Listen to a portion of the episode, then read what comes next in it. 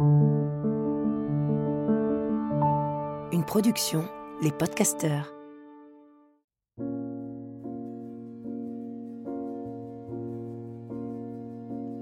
Bienvenue dans Pleine Présence, le podcast qui donne envie d'habiter pleinement l'instant présent. Qu'a-t-on de plus beau à offrir que notre pleine présence au reste du monde?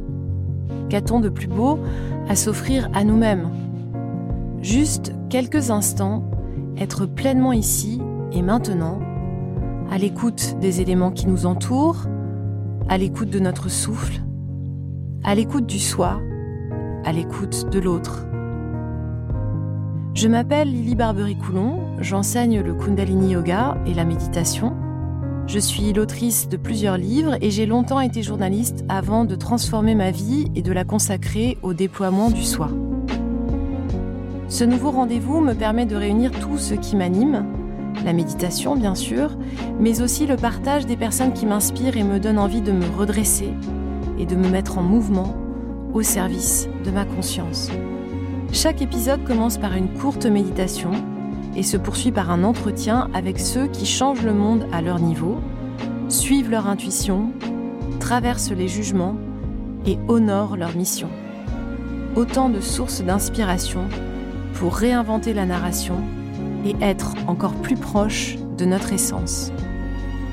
En pleine présence.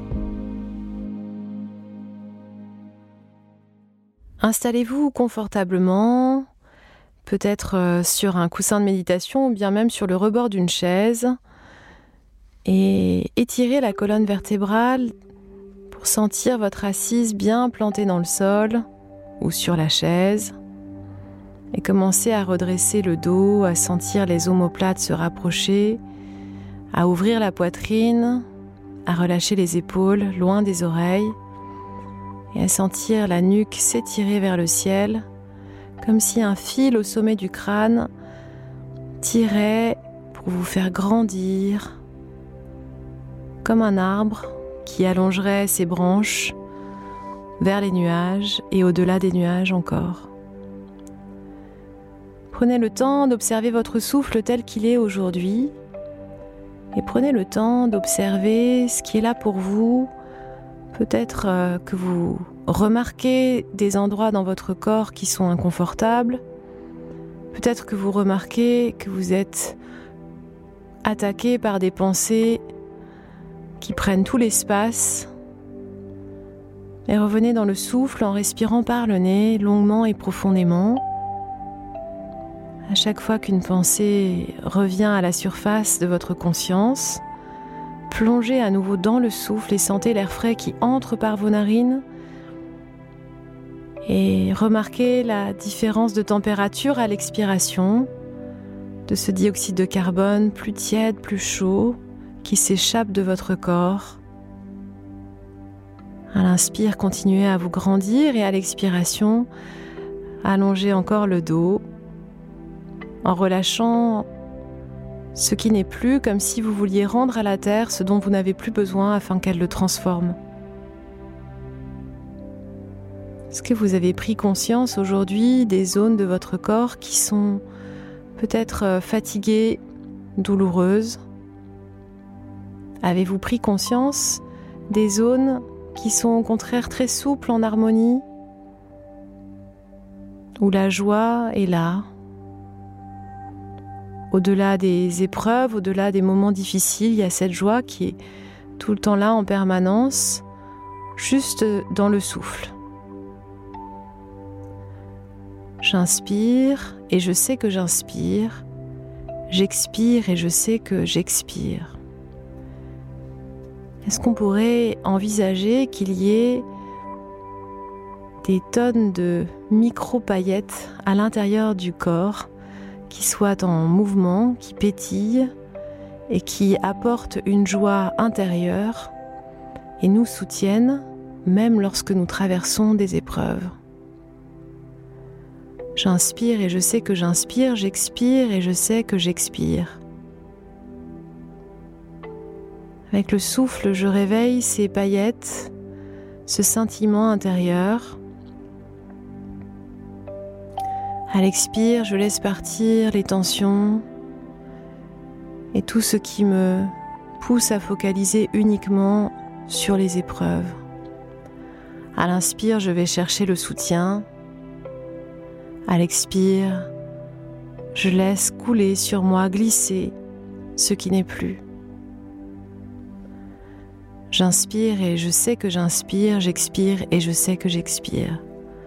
Inspirez profondément par le nez. Retenez le souffle. Retenez, retenez. Expirez, relâchez par la bouche. À nouveau, inspirez. Retenez. Sentez toutes les paillettes dans les poumons, dans les alvéoles qui s'ouvrent.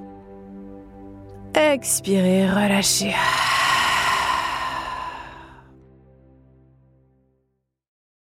C'est dans une salle de yoga que nous nous sommes rencontrés avant la crise sanitaire, car nous y donnions toutes les deux des cours. Lorsque je finissais euh, l'un de mes cours, Emmanuel Hutin prenait la suite avec ses élèves euh, et elle se mettait euh, en ordre de marche pour des salutations au soleil qui étirent la silhouette comme les muscles.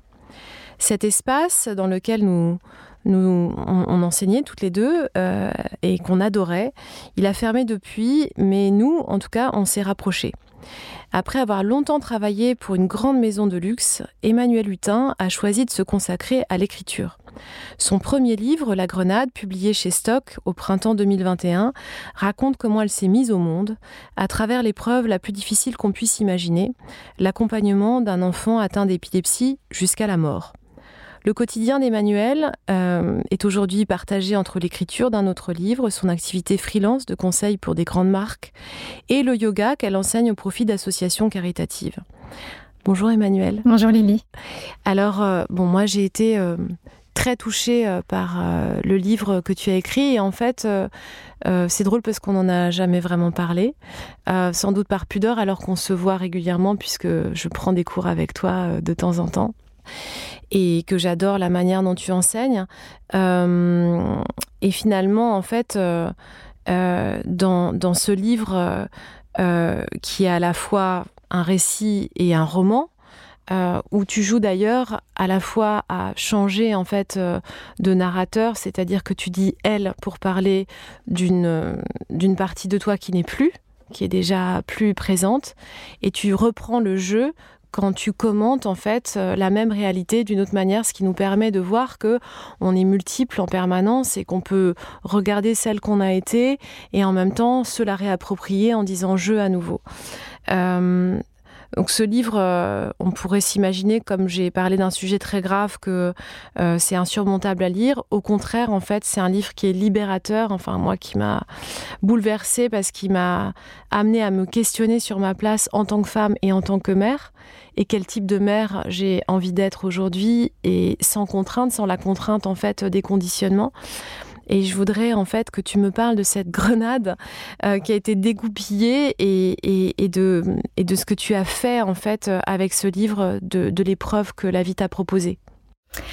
Oui, alors l'écriture de ce livre, elle commence à un moment particulier parce que euh, je décide de quitter le salariat, donc cette euh, fameuse grande maison pendant laquelle j'ai travaillé pendant 15 ans avec un rythme très intense et je la quitte parce que euh, je comprends en fait l'épreuve que, que la vie m'envoie et je décide de l'accepter d'arrêter de lutter contre cette épreuve et d'essayer d'être euh, la plus heureuse possible avec euh, la maladie de mon petit garçon qui n'était pas du tout condamné d'ailleurs, qui était gravement malade mais, mais pas du tout condamné. Donc c'est le moment où j'ai envie en fait de, de poser l'épreuve à travers l'écriture, de comprendre en fait aussi ce qui s'est passé sur ces dernières années, qui ont quand même été une espèce de raz-de-marée, de tsunami euh, d'émotions dans, dans, tous les sens, et, euh, et, de le poser à travers l'écriture et de me dire voilà, je suis à un stade où voilà, je, je, quitte un job, je ne sais pas ce que j'ai envie de faire, j'ai juste envie d'écouter ce qui est le plus important pour moi et de, de, le faire à fond. Et donc ça a commencé par l'écriture parce qu'il y avait aussi un besoin thérapeutique, voilà, de de poser les choses, de pouvoir les analyser, de pouvoir en comprendre en fait toutes les subtilités. Et, euh, et du coup, c'est devenu un projet de livre en fait très vite en me disant mais finalement tout ce que j'ai compris, bah, j'ai envie de le transmettre. Mmh. Et, euh, et, moi, j'ai passé euh, des années de ma vie à être dans le contrôle absolu parce que bah, parce que j'avais une angoisse de l'avenir, une angoisse de, de de ce que pouvait être euh, la vie avec ses épreuves, etc. Et donc dans, dans, dans cette époque où tout allait bien, en fait, j'étais tellement angoissée par, euh, par un avenir euh, voilà qui pouvait être stressant, même s'il y avait rien de particulier qui s'annonçait à l'horizon, euh, que j'étais incapable en fait de profiter et, et d'être pleinement dans, dans, ma vie et pleinement heureuse. Et c'est seulement après avoir traversé cette épreuve que bah, j'ai pu me libérer de, de cette angoisse et j'ai pu comprendre surtout que je pense que quoi qu'il nous arrive, en fait, on est armé pour faire face. Hmm. Euh, et, que moi, tout le monde me dit oh, Mais qu'est-ce que tu as été courageuse? Je lui dis Mais en fait, je ne suis pas plus courageuse qu'une autre. Hmm. C'est juste que la vie m'a poussée vers le courage. Hmm. Mais, et que la, ma vie d'avant me demandait pas d'être courageuse. Mais c'est vrai que l'épreuve fait de nous euh, voilà, des êtres courageux. en fait. Exactement. C'est comme si on devenait marathonien de l'épreuve. Euh, du coup, tu développes de nouvelles capacités euh, face à ça. Mm. Euh, donc, du coup, en fait, tu as commencé à écrire pas du tout à la fin chronologique du récit que tu livres. Non, effectivement. Alors, il y a eu plusieurs versions. J'ai euh, j'ai écrit donc quand, mon fils était encore là et, euh, et donc c'est ça ce qui correspond à toute la partie au L mhm. euh, parce que j'avais aussi besoin d'une certaine distance par rapport à ce que j'avais vécu et donc où tu appelles le narrateur L. D'accord. Mhm. Et la toute première version, j'avais même changé le prénom de mon fils parce me semblait que j'avais plus envie de partir dans un roman. En tout cas, c'était une distance qui, m'allait bien. Euh, et c'est seulement en fait quand euh, bah, j'ai signé avec la maison Stock, avec les éditions Stock, que m'ont dit en fait très clairement euh, le roman on n'y croit pas, on sait que c'est votre histoire, donc il faut que vous le réappropriez et que vous passiez au jeu. Et donc l'idée à la base c'était de complètement tout le réécrire au jeu. Et en fait moi je sentais pas parce qu'il me semblait qu'il y avait une distance qu'il fallait garder par rapport aux scènes, notamment parce que euh, il y a des scènes qui sont relativement dures quand on rentre vraiment dans l'épilepsie, dans les crises, dans ce que vivait Solal. Et il me semblait que c'était important en fait de garder ce elle et que le je puisse effectivement, comme tu l'as dit tout à l'heure très justement, un regard en fait a posteriori vers euh, ce qui s'est passé et effectivement une voix plus introspective, plus intime.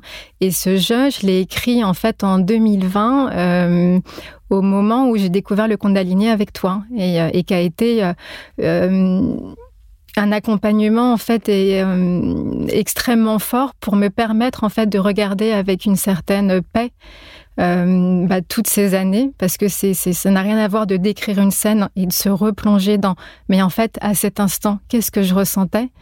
Et, et, et de pouvoir écrire donc d'avoir ce travail voilà très introspectif tout en ayant avec toi voilà cette activité de Kundalini. Euh, ouais, ça, ça, a été un accompagnement très libérateur en fait, comme si je me délestais à la fois au niveau des émotions par l'écriture et aussi physiquement de cette mémoire, euh, voilà, de toutes ces émotions que j'avais euh, gardées, emmagasinées et que, j'avais besoin de, déposer à la fois sur la feuille et sur le tapis.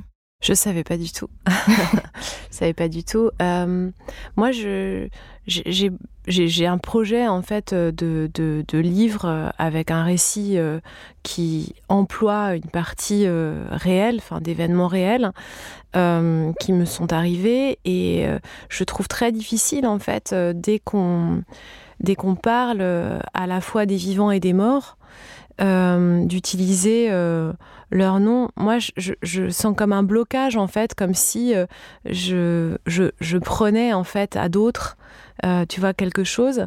Et ce que, justement, en fait, cette distance que tu as mis avec euh, la femme que tu étais au moment où elle traversait ses épreuves, j'ai senti que c'était effectivement une libération, pas simplement pour toi, mais aussi pour le lecteur.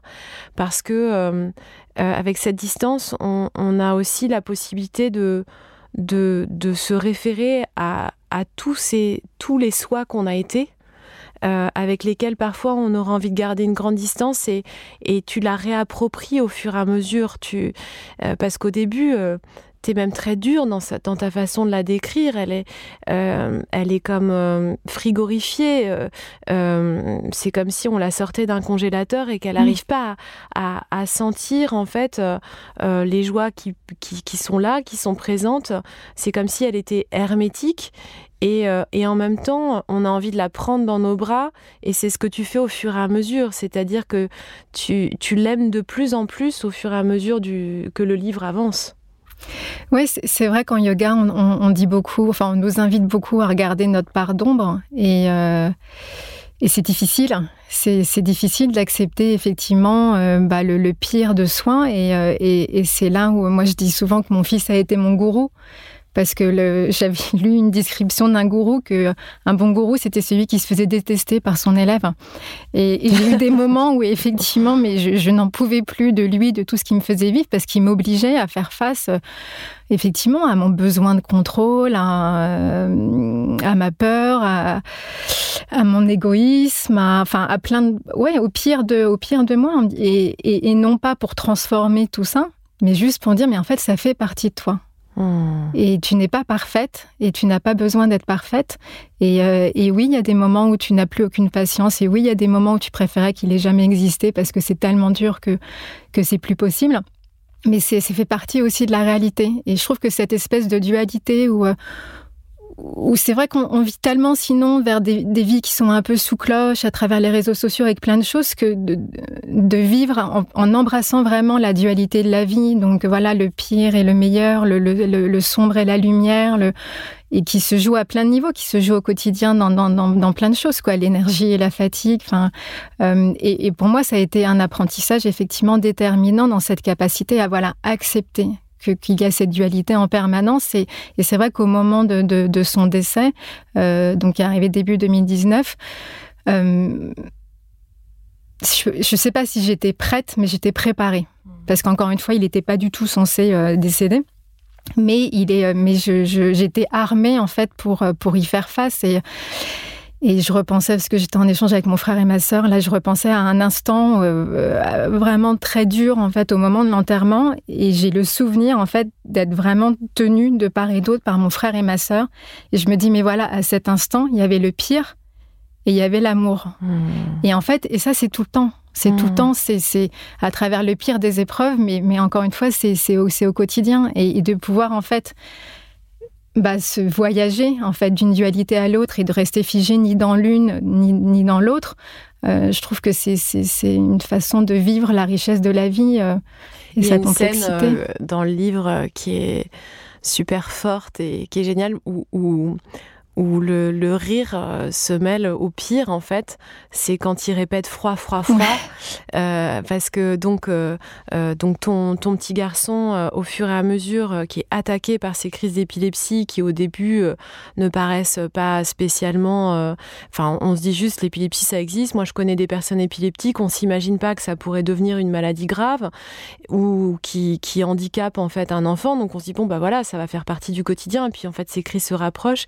Et commence vraiment en fait à l'affaiblir et à affaiblir aussi sa capacité de mémorisation. Donc il perd pas simplement euh, ses capacités en classe mais au fur et à mesure en fait euh, il va perdre même euh, son vocabulaire. Les mots mmh. disparaissent et ce qu'il veut dire il n'arrive pas à le dire ça le, ça le met en colère et il veut qu'on le comprenne. Donc il y a tout un jeu d'un nouveau vocabulaire qui se crée entre vous. Tu es capable de déchiffrer les mots qui euh, ne correspondent pas à ce qu'on donc balle ça veut dire chaussure enfin il y a et, et donc en fait c'est comme s'il te réapprenait à l'envers à t'occuper de lui comme s'il devenait un tout petit enfant. C'est Benjamin Button en fait mmh. hein, d'un seul coup.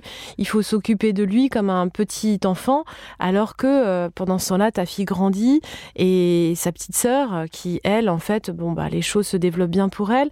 Et, et du coup il ya cette scène où euh, il est énervé par la température euh, voilà et de, de son repas et, et où finalement ça pourrait faire peur et ça devient une scène de fou rire hyper belle à la fois pour le lecteur qui est soulagé en fait et par toi. Mmh.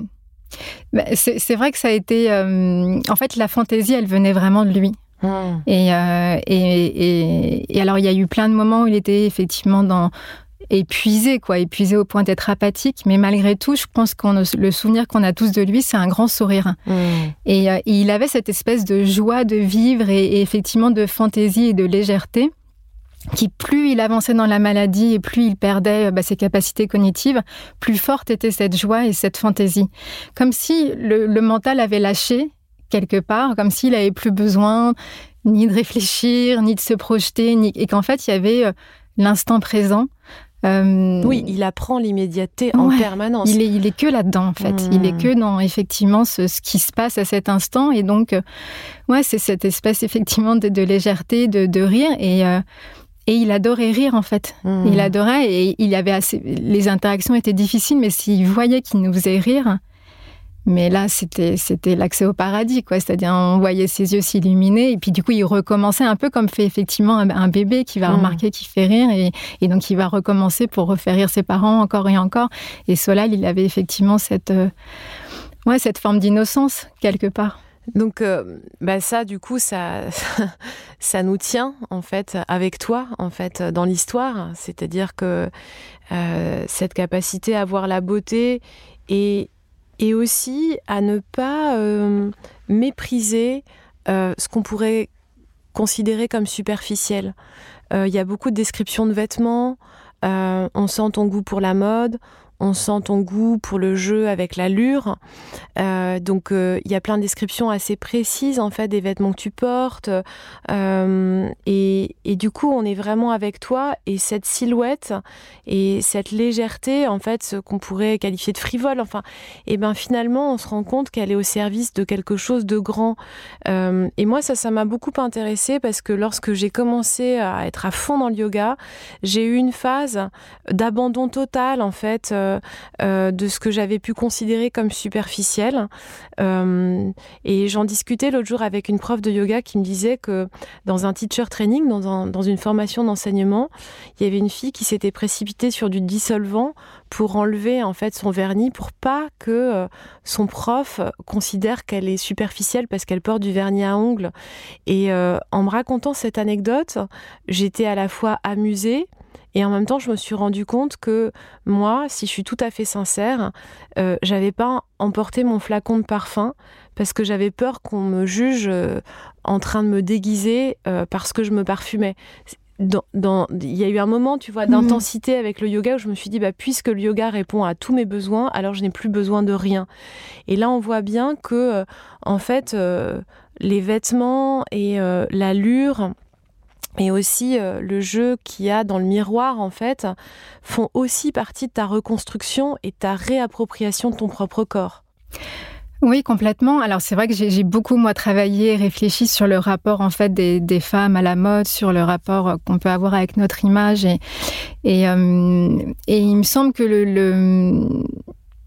la façon dont on peut faire attention à ce qu'on porte, c'est la même que celle avec laquelle on fait attention à notre corps, en fait. C'est-à-dire que tout ça reste euh, une partie de nous. C'est-à-dire qu'à partir du moment où on est dans une société où on, peut, on est obligé de s'habiller, en fait, ça devient euh, un, un, enjeu et ça devient une, une manière de, euh, de se célébrer, au même titre qu'il y a des femmes qui vont adorer euh, passer un moment le matin à se mettre de la crème sur le corps parce que c'est une manière de célébrer leur corps et, de se célébrer. moi, j'ai effectivement, je, je vis d'ailleurs tous les jours, encore une fois, ce, ce, ce process de, de me dire à un moment, je mérite le beau, en fait. Je mmh. mérite le beau et le beau existe. Et en fait, si je commence à aller le chercher dès le matin, et bah c'est ça, ça me c'est comme si ça me ça me conditionne en fait euh, pour m'y tourner tout le reste de la journée en fait. Et ça ne veut pas dire que je vais être euh, habillée de manière hyper sophistiquée tous les jours, mais je vais avoir besoin d'aller chercher le beau et euh, et de recomposer en fait une journée par rapport par rapport à ce besoin de beauté, à cette envie de beauté en fait. Euh, cette notion de mériter euh, la beauté, euh, c'est une conversation que j'ai eue hier d'ailleurs avec une élève qui était troublée par un cours sur l'abondance et, me confiait que finalement, elle avait peur qu'en s'autorisant à rêver de beauté, eh bien, elle soit pas capable de s'arrêter parce que finalement, elle a mis tellement de limites dans sa construction aussi euh, à la fois euh, sociétale mais familiale qu'elle aurait l'impression de trahir en fait euh, bah, ce qu'elle a reçu dans sa famille, à savoir que faut pas espérer trop de la vie, il faut pas espérer trop de beauté, donc faut pas se focaliser trop sur la beauté et juste accepter euh, la vie telle qu'elle est, mais dans sa laideur, dans sa dureté. Mm. Et, euh, et moi, je trouve que euh, c'est ça qui est magnifique, c'est de, de, voir que en fait, il va pas y avoir un élément qui te sauve, c'est une tonne de petits éléments mm. et de petites choses qui à un moment vont faire que bah, tu tiens le coup et que tu traverses. Oui, et c'est, en fait, c'est, tout choisir avec une forme de, c'est mettre du sens en fait dans, nos choix, dans ce qu'on fait, euh, dans ce qu'on fait au quotidien. Euh, euh, c'est vrai que moi, c'était presque une question de survie le, matin, c'est-à-dire j'avais beau avoir passé une nuit blanche, voilà, gérer les crises de Solal.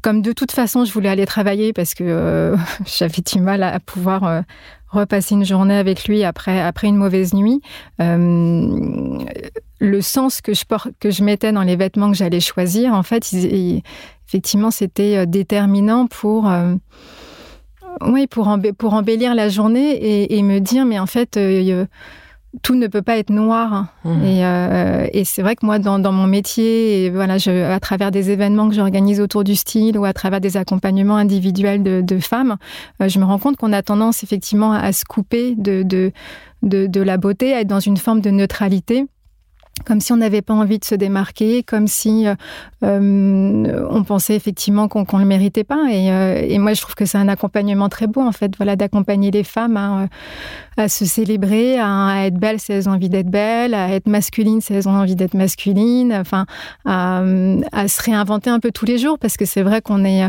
tu le disais tout à l'heure par rapport au temps, on, change tous et on est très différent de ce qu'on a été il y a quelques années.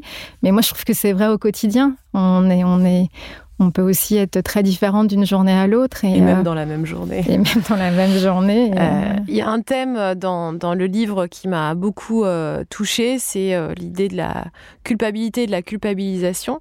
Parce que, en fait, bien avant que tu apprennes qu'il y a quelque chose qui ne va pas avec ton enfant, tu, le pressens, il y a une intuition qui est quand même présente que tu ne vas pas écouter parce que tu n'es pas en mesure de l'écouter, euh, euh, tout le carcan en fait euh, te sépare en fait de, de, cette capacité à t'écouter toi. mais il y a vraiment cette idée de quelle mère je suis, quelle mère je veux être, quelle mère on attend de moi. Et donc dans cette construction de la maternité, un poids immense sur les épaules que moi j'ai aussi beaucoup ressenti euh, à plein d'étapes différentes de ma construction en tant que mère. Euh, et, et ça va vraiment loin parce qu'en fait, tu es culpabilisé euh, par l'extérieur en permanence. Euh, si tu es contente, euh, ben en fait, t'as pas le droit d'être contente parce que que, ce qui t'arrive est trop grave en fait pour que tu puisses t'autoriser à exprimer de la joie à un moment difficile. si tu essayes de tenir le coup et de, de, de, de ne pas t'effondrer en fait, il y a cette scène en fait avec une pédopsychiatre qui finalement appuie comme ça vraiment en disant bah je vois bien que vous n'allez pas bien.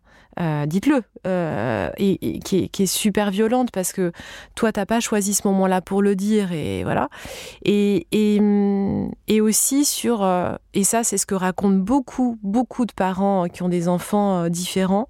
Et en particulier chez les enfants qui sont atteints de, de troubles autistiques, c'est comme je connais beaucoup de parents qui sont dans cette situation, euh, cette culpabilisation en fait de la mère en permanence, euh, qui n'aurait pas assez aimé, qui n'aurait pas donné euh, le bon jouet, qui n'aurait pas accordé son attention suffisamment et qui est vraiment très lourde. Est-ce que tu peux nous parler de cette culpabilité?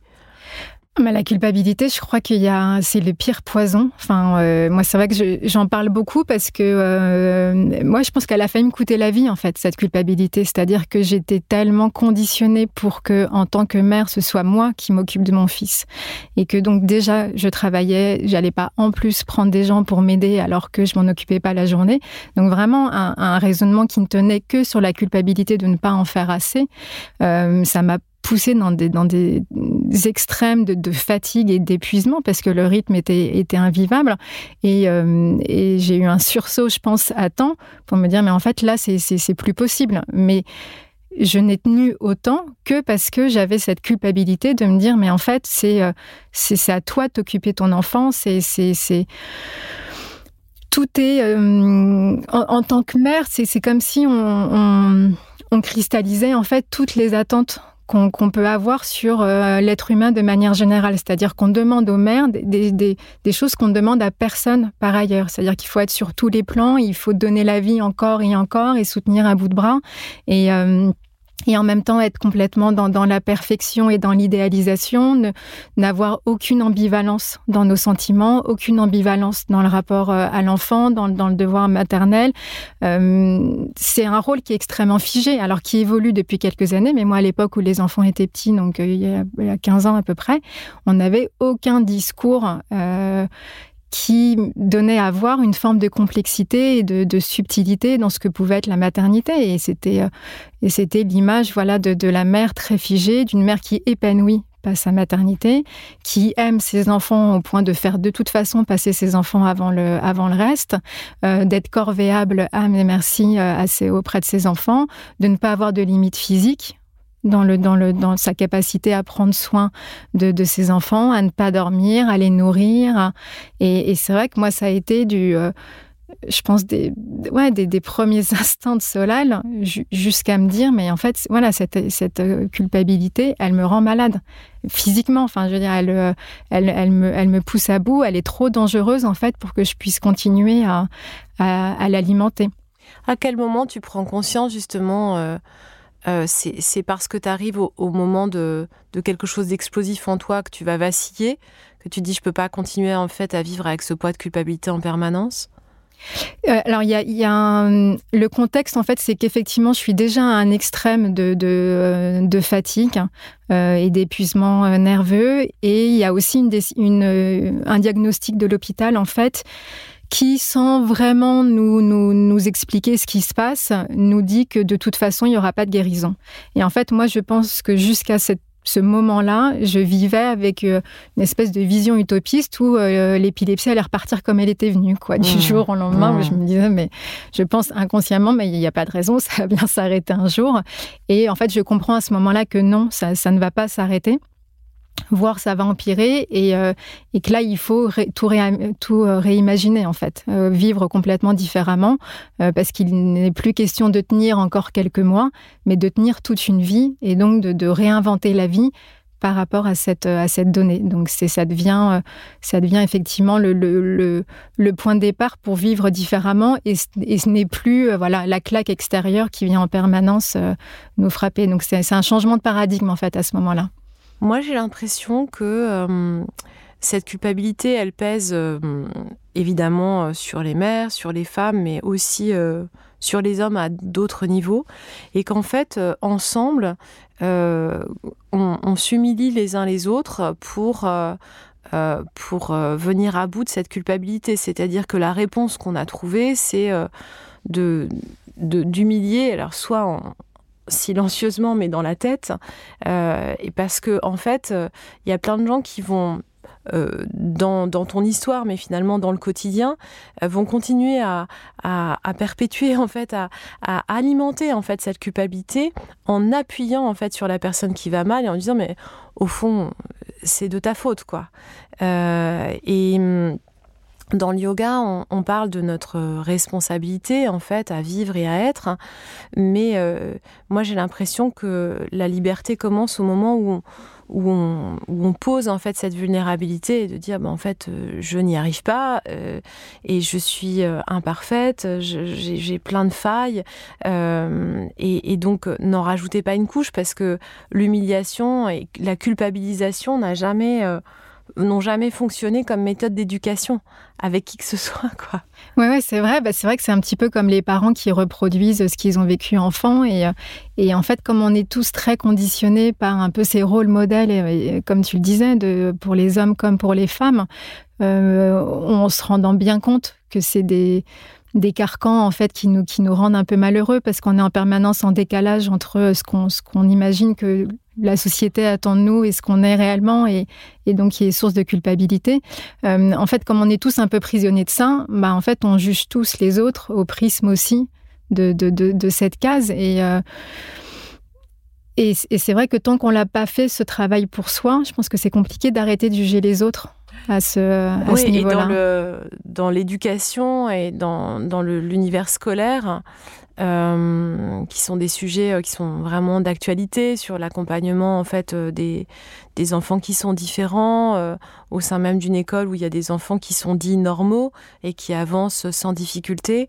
En fait, ton petit garçon était un enfant brillant, euh, il n'avait aucune difficulté et d'un seul coup, ses notes commencent à flancher euh, malgré tous ses efforts en fait et, et, en fait, il fait probablement plus d'efforts que n'importe mmh. quel euh, enfant dans sa classe et il n'arrive plus à mémoriser aussi vite donc euh, son cerveau n'arrive plus en fait à répondre en fait à cette demande permanente et là c'est vrai qu'il y a ce chapitre qui est hyper difficile où tu es face à une enseignante qui ne veut pas entendre, qui ne veut pas comprendre et qui va juste en fait euh, euh, rendre un bulletin euh, catastrophique en fait pour dire qu'il fait pas d'efforts, qu'il est nul. Et ça, en fait, même chez les enfants qui ne souffrent pas d'épilepsie, on le voit de manière assez commune.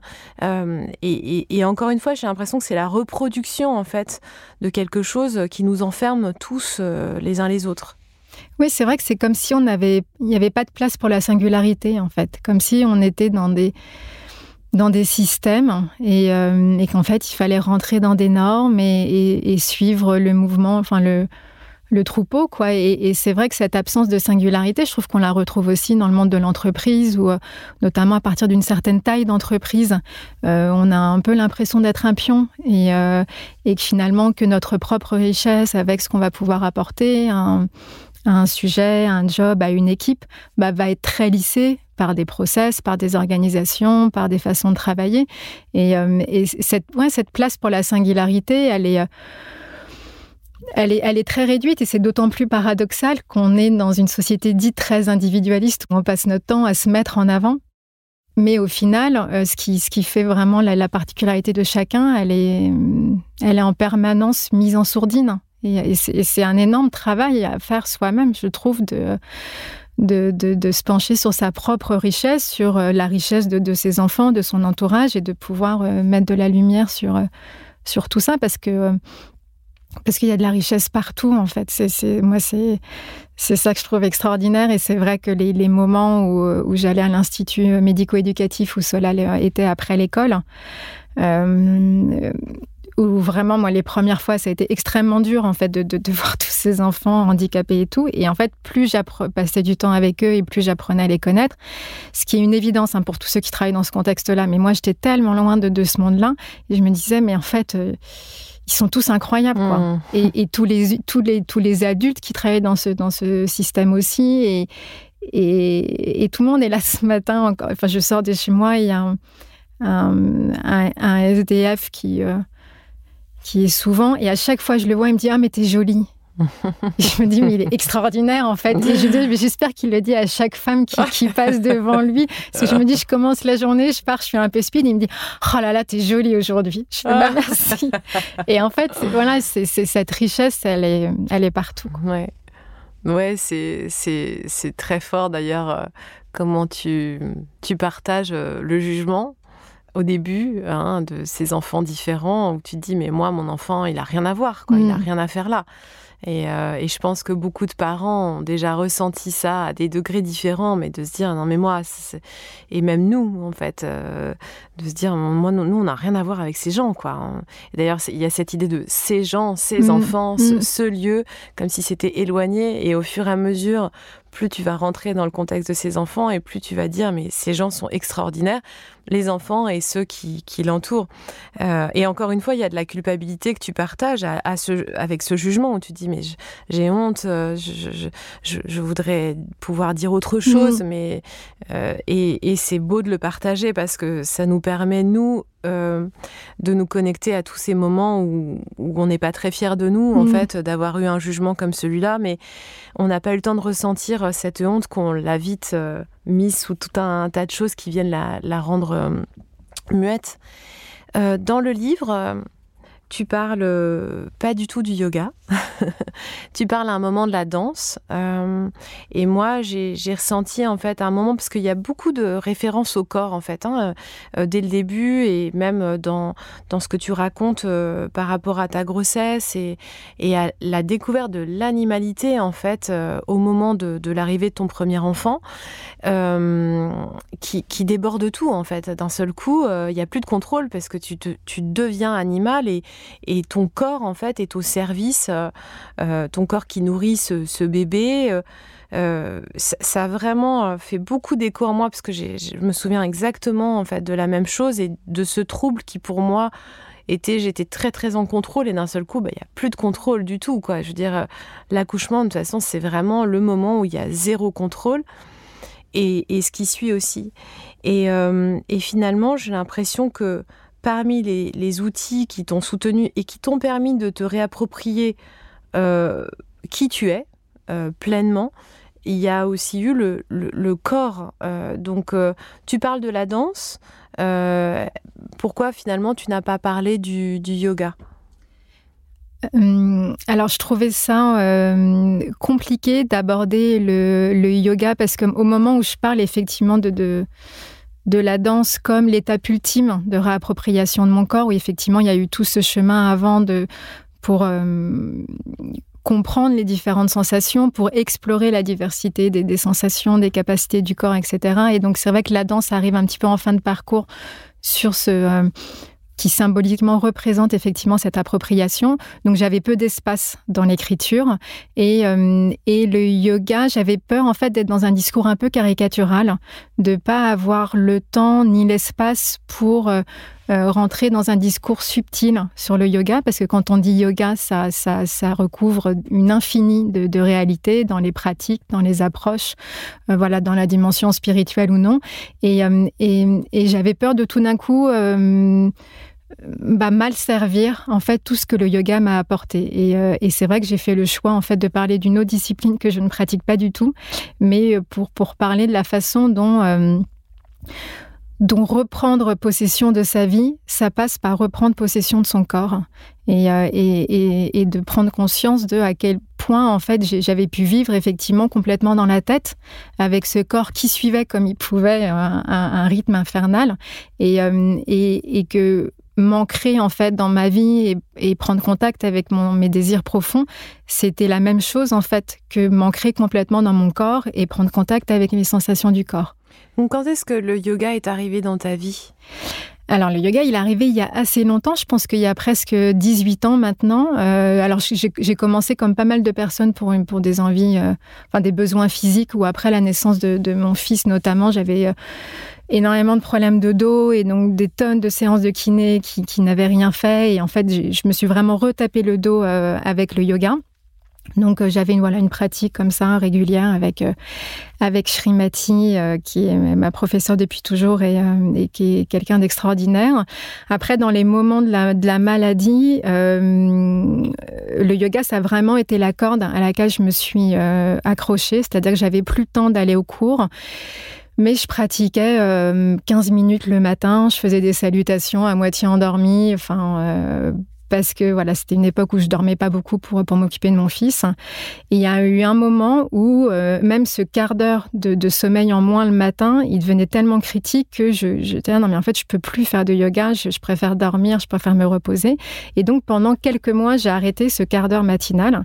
Et au bout de trois mois, j'étais dans un état mais de désespoir total.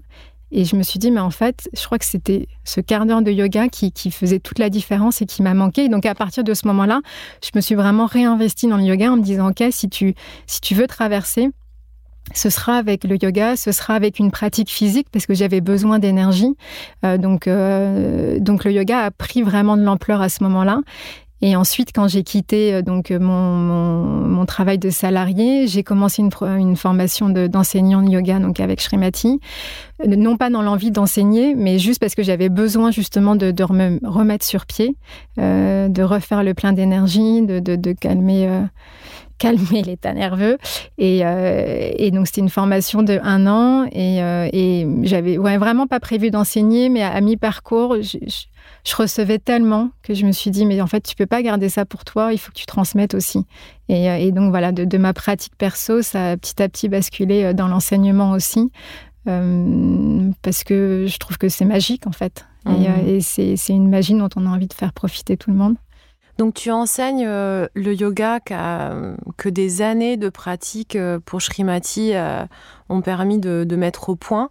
Euh, donc Srimati, c'est la personne qui a fondé euh, l'espace Sadva où on a enseigné toutes les deux.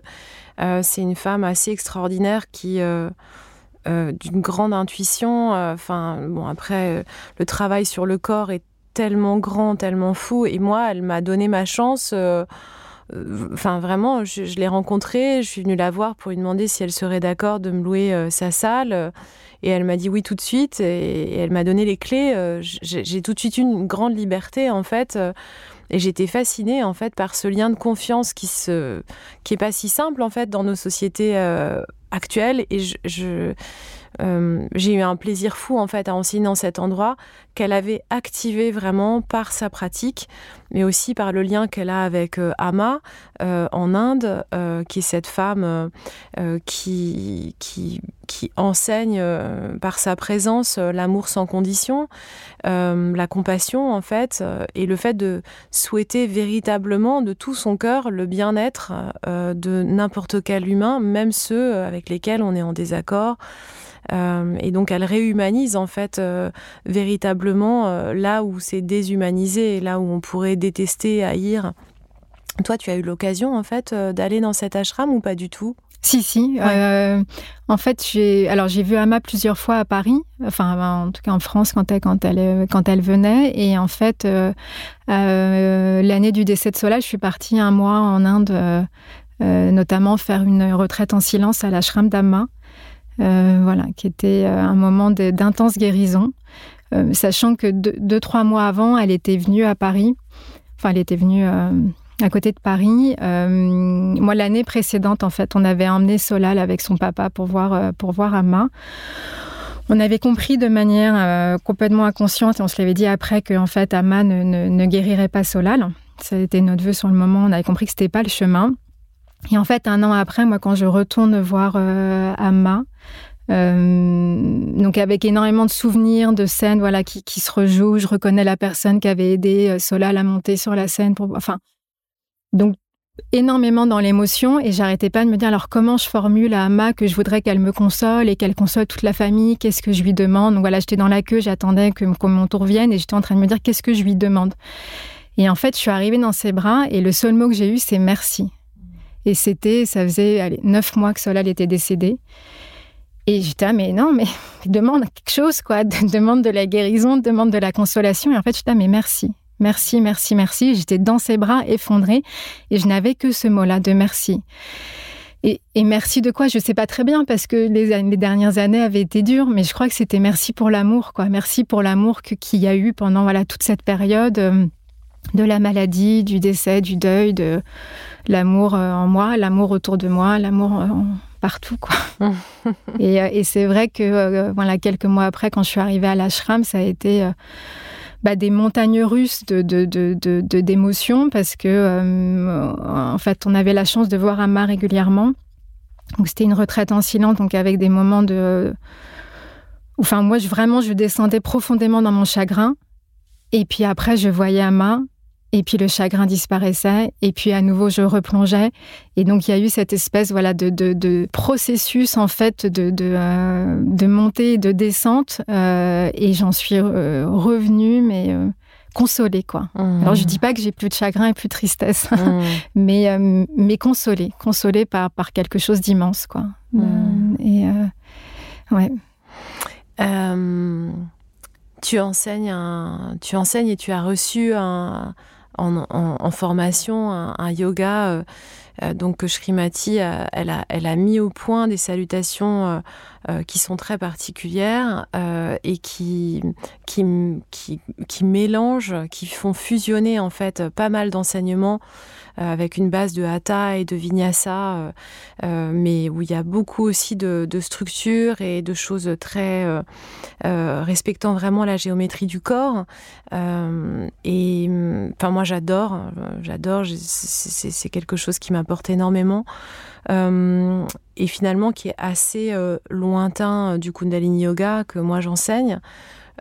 comment as rencontré, donc c'est à travers les méditations de, que j'ai partagées sur Instagram, qu'est-ce qui a fait que tu as testé en fait euh, euh, le Kundalini Yoga en fait en 2020 euh, alors j'ai commencé tout de suite avec un cours en, Zoom. Je, je ah, crois pas. Je crois que j'ai fait aucune méditation sur Instagram avec toi, mais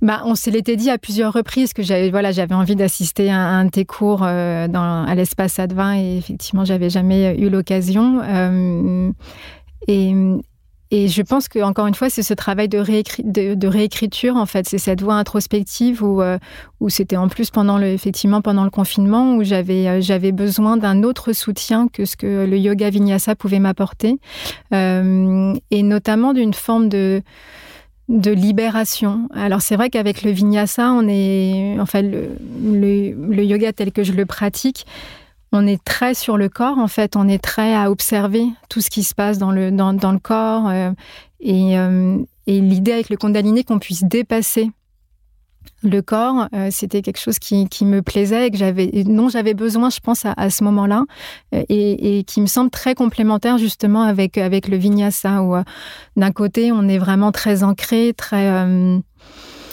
très dans, dans, dans, les sensations et dans les quand même les différents couches du corps, les différentes couches énergétiques. Et, et pour moi, le Kundalini, c'était c'était à la fois la concrétisation de ça dans, un, dans, le, dans le quotidien, dans le concret, et en même temps une ouverture sur, euh, sur une autre dimension, en fait, sur une, un niveau presque plus magique, plus... Euh, je sais pas que j'ai du mal à, à, l'exprimer, mais c'est... Euh, c'est comme tout ce qu'on, tout ce qui, tout ce qui me retenait en fait finalement euh, et que j'arrivais à, travailler avec le yoga vinyasa, je le lâchais avec le kundalini. Mmh.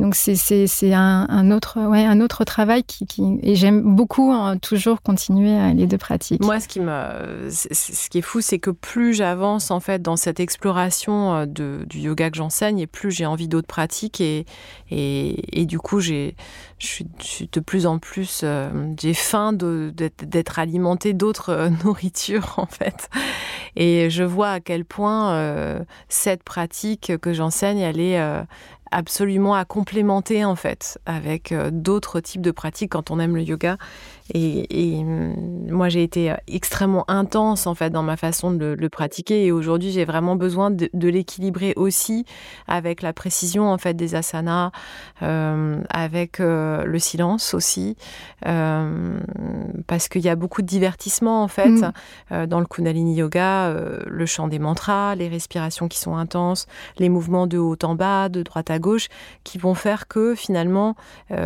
on, pour le coup, on réfléchit pas voilà. Donc il y a un lâcher de prise qui est, qui est très fort, euh, quasi mmh. immédiat. Euh, mais euh, c'est génial de pouvoir goûter à ça et de, de le prendre pour le réexpérimenter à travers la sana. parce que du coup, les deux viennent nourrir en fait en permanence Et ça, ça me passionne totalement. Tu écris un nouveau livre actuellement. Est-ce que justement aujourd'hui, tu, tu, enseignes, tu, tu, prends des cours, euh, tu continues à avoir un travail de conseil euh, pour euh, des marques de luxe. et, et, en même temps, il y a l'écriture. Comment est-ce que tu arrives à, rester dans ce, dans ce chemin d'écriture, à pas être prise au piège justement bah, du quotidien, de la procrastination Comment tu fais pour rester dans, ce, dans ton projet en fait? Euh, c'est difficile.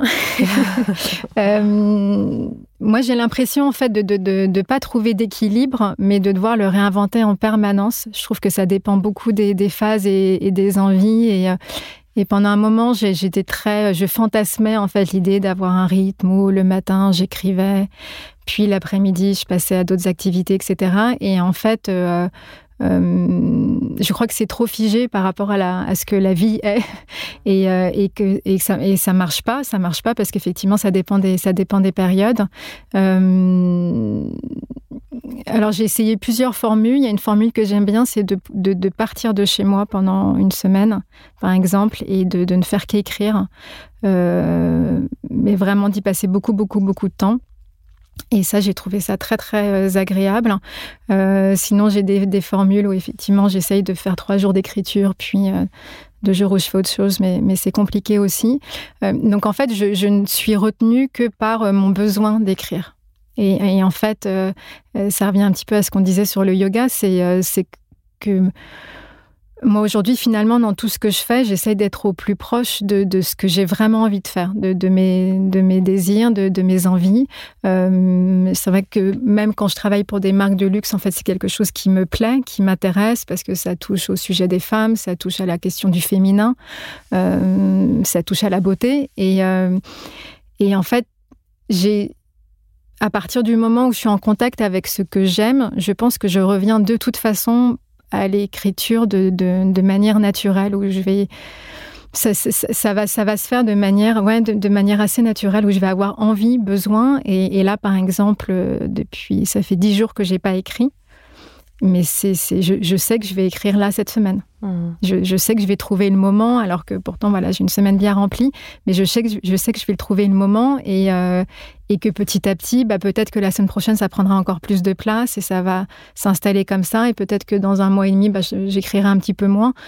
Mais j'essaye de. En fait, j'ai pas d'autre choix, je crois, par rapport à ma manière de fonctionner, que d'avoir cette forme de flexibilité par rapport euh, à l'écriture et de de faire en sorte d'être toujours connecté à mes envies. Parce que c'est vrai que le risque, c'est d'être de passer dans le devoir. Mmh. Je dois donner des cours, je dois prendre des cours, je dois faire mes missions pour gagner de l'argent, je dois, voilà, et, euh, et, et, de se couper en fait de, de, de l'envie. Et, euh... C'est parfait. Merci.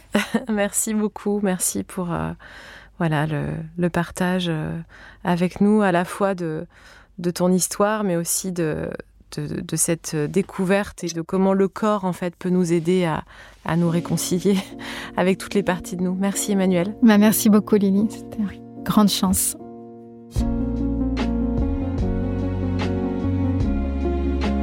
J'espère que cet épisode vous a plu, qu'il vous a inspiré. Et vous Comment allez-vous être pleinement présent à vous-même aujourd'hui?